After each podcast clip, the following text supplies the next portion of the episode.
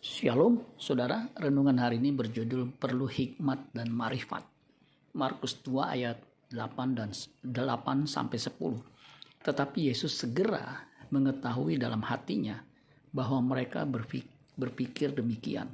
Lalu ia berkata kepada mereka, "Mengapa kamu berpikir begitu dalam hatimu? Manakah lebih mudah mengatakan kepada orang lumpuh ini, dosamu sudah diampuni?" Atau mengatakan bangunlah, angkatlah tilammu dan berjalan. Tetapi supaya kamu tahu bahwa di dunia ini anak manusia berkuasa mengampuni dosa. Berkata ia kepada orang lumpuh itu. Kristus dengan hikmat dan marifatnya tahu apa yang dipikirkan para ahli Taurat dengan tepat. Sehingga ia bisa merespons dengan tepat pula. Petrus pun mendapat marifat sehingga tahu apa yang dilakukan Ananias dan Safira. Kisah para Rasul 5 ayat 1 sampai 3. Ada se seorang lain yang bernama Ananias. Ia beserta istrinya Safira menjual si bidang tanah. Dengan setahu istrinya, ia menahan sebagian dari hasil penjualan itu dan sebagian lain dibawa dan diletakkannya di depan kaki rasul-rasul. Tetapi Petrus berkata, Ananias, Mengapa hatimu dikuasai iblis sehingga engkau mendustai Roh Kudus dan menahan sebagian dari hasil penjualan tanah itu? Pada zaman PL, perjanjian lama, Allah memberikan hikmat kepada Yusuf.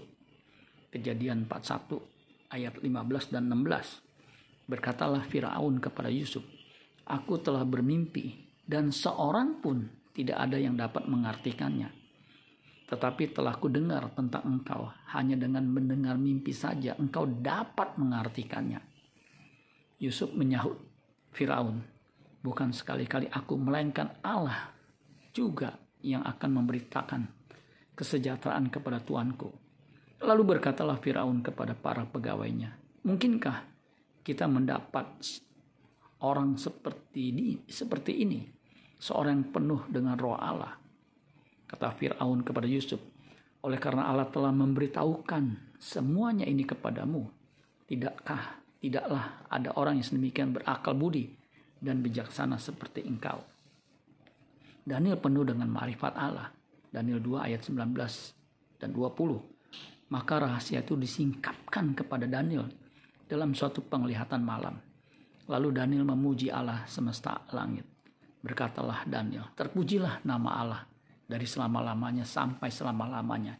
Sebab daripada dialah hikmat dan kekuatan. Pelayan Tuhan dan pemberita firman butuh hikmat dan marifat agar bisa melayani dengan efektif.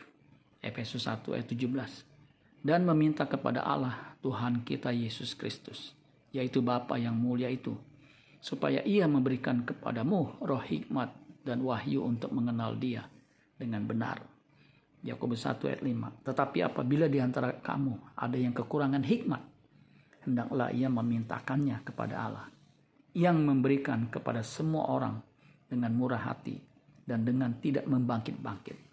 Maka hal itu akan diberikan kepadanya. Amin buat firman Tuhan. Tuhan Yesus memberkati.